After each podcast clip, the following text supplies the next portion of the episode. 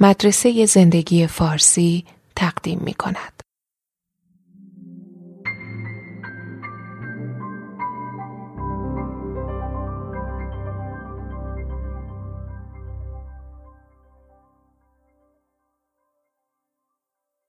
دوستان عزیز و گرامی درباره این حس خود متقلب پنداری خود پنداری یا چیزی که بهش میگن تجربه ایمپاستر ایمپاستر سیندروم یه سری مطالب تکمیلی هستش که به نظرم مهمه. یکی این که بهتره ما برای این پدیده یک علت واحد در نظر نگیریم. حتی همون علت واحدی که الان تو روانشناسی راجبش حرف می‌زنن. یعنی اینکه میگن ما خودمون رو از درون می‌شناسیم نواقص خودمون رو می‌شناسیم ولی نواقص دیگران رو نمی‌بینیم. همون pluralistic ignorance نادانی دست جمعی. این فقط ممکنه یک علت این قضیه باشه. اگه تجربه ایمپاستر یا احساس این که فرد توانایی های خودش رو باور نمی‌کنه احساس می‌کنه که علکی در اون جایگاه قرار گرفته این احساس رو اگر یک علامت بدونیم علتهای دیگه هم می‌تونه داشته باشه. یکیش می‌تونه برای افرادی پیش بیاد که در ابتدای کارشون هستن. یعنی مدرکشون رو گرفتن ولی تازه کارن و هنوز اعتماد کافی ندارن. یعنی از نظر قانونی و از نظر آکادمیک به یک دستاوردی رسیدن. ولی این دستاورد رو هنوز درونی سازی نکردن.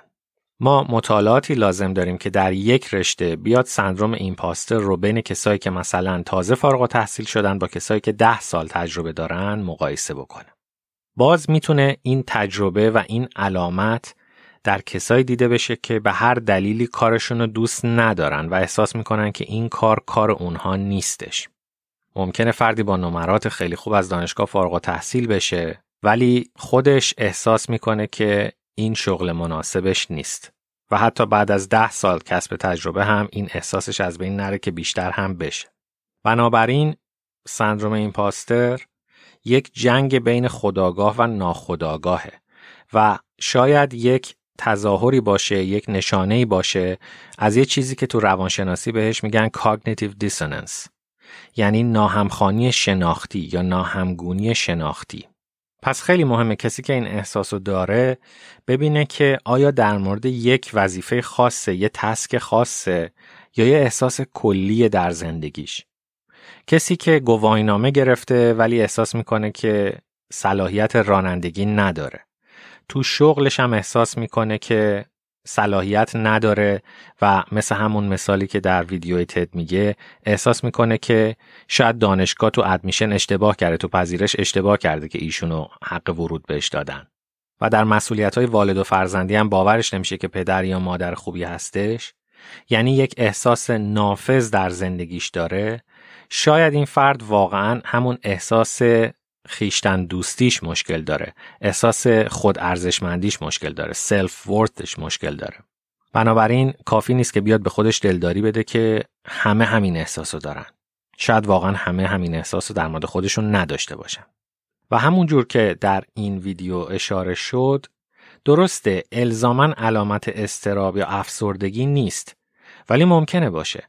یعنی فردی ممکنه به خاطر افسردگی همونجوری که در اون کتاب به فرمان فلوکستین هم مثالاش زیاد بود احساس ناتوانی می‌کنه برای شغلهای apply می‌کنه که از سطح تواناییش پایینتره به خاطر اینکه یا وسواس داره یا افسردگی داره یا اضطراب داره. استیون پرسفیلد در کتاب نبرد هنر جالب دو جور تخصص یا دو جور حرفه رو توصیف می‌کنه. میگه اون حرفه هایی که پله پله به صورت آکادمیک باید رفت و مدرکش رو گرفت دکترا گرفت فوق دکترا گرفت فوق تخصص گرفت و صلاحیت درش اینجوری اثبات میشه. و حرفه هم وجود دارن که بیشتر فرد به صورت شهودی و به صورت غریزی خودش رو در اونها ماهر می‌دونه. ممکنه که یه آدمی فوق تخصص در یه رشته داشته باشه ولی هرگز تا آخر عمر در اون کار احساس راحتی نکنه ولی همون آدم مثلا در رانندگی یا شیرنی پختن یا خیاطی کردن اتفاقا خیلی هم احساس مهارت بکنه. مثالی که استیون پرسفیلد می‌زنه میگه مثل یک گرگی که هیچ مدرکی برای گرگ بودن نگرفته ولی در قلمرو خودش در اون تریتوری خودش وقتی می‌خواد شکار بکنه نه از کسی اجازه می‌گیره نه احساس بدی داره و احساس می‌کنه که متقلبه. بنابراین مهمه که بدونیم در چه field ی داره این اتفاق میفته. در همه field های زندگی یا در یک field خاصه. اگر در یک field خاصه علتش آیا بی تجربگیه شاید سندروم imposter یا حس imposter داره به ما درست میگه. میگه تو هنوز مهارت کافی نداری زیاد احساس اعتماد به نفس نکن. یا اینکه بعد از کسب تجربه زیادم همین اتفاق میفته و همین حس وجود داره. باز مثلا ببینید یه فردی در یک جمع خاص درباره یک موضوع خاص می‌بینید که خیلی اعتماد به نفس داره که حرف بزنه. و در یک جمع دیگه و در یک موضوع دیگه احساس خوبی نداره و جرأت نمی‌کنه که حرف بزنه. پس بنابراین یه چیز کاندیشناله یه چیزی که کاملا وابسته به شرایط هم هست. از اون طرفم باید گفت که این الزامن حس بدی نیست. یعنی فرض کنید یه کسی 20 سال 30 سال 40 سال رانندگی می‌کرده و کاملا به رانندگی خودش اعتماد داره. ولی الان دیگه پیر شده و بعضی از تواناییاش از دست داده. اتفاقا باید حس خوبش رو بذاره کنار و با وجود اینکه قانون بهش گیر نداده و قانون ازش نخواسته که پشت فرمون نشینه باید خودش احساس بکنه که دیگه زمانیه که رانندگی رو باید کنار بذاره. منظورم اینه که این حس خیلی پیچیده تر از اونیه که ما بیایم با یک علت توجیهش بکنیم بگیم او این حس رو همه دارن. نه واقعا ممکنه همه نداشته باشن و کاملا بستگی به شرایط داره بستگی به شخص داره بستگی به مورد داره. در مورد انشتن هم که در این ویدیو گفته شده که احساس می‌کنه که یک شیاد بی اراده است شاید انشتن از کشفیاتش از دستیافتهای دانش فیزیکش این احساس بهش دست نداده باشه. یکی از نکاتی که در زندگی انشتن وجود داره اینه که مخالف جنگ بود پسیفیست بود صلح طلب بود. با این وجود کسیه که اون نامه دانشمندای اتمی رو که خطاب به رئیس جمهور نوشته شده بود امضا کرد و از رئیس جمهور آمریکا خواستن که بمب اتم رو بسازه. و انشتن همیشه تو زندگیش اینو نقل می‌کرد که از این موضوع پشیمونه و اگه مطمئن بود که آلمان ها بمب اتم رو نمی‌تونن بسازن هیچ وقت این نامه رو امضا نمی‌کرد. یعنی گاهی وقتا اون دودلی ها اون اظهار احساس دوگانه مربوط به حرفه نیست بلکه مربوط به هواشی اون حرفه است. مربوط به مسائل دیگه هستش که غیر مستقیم به حرفه خود آدم مربوط میشه. گاهی وقتا کسانی هستن که اتفاقا یه کاری رو خیلی دوست داشتن در اون کار خیلی ماهرن و احساس راحتی زیادی می‌کنن.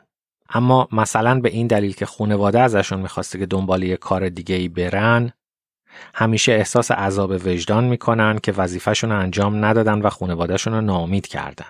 این هم یک نمونه دیگه هست از ناهمگونی شناختی.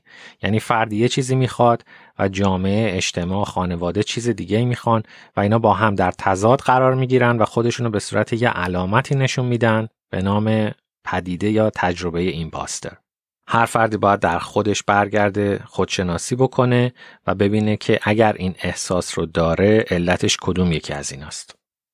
از اینکه شنیدید متشکرم.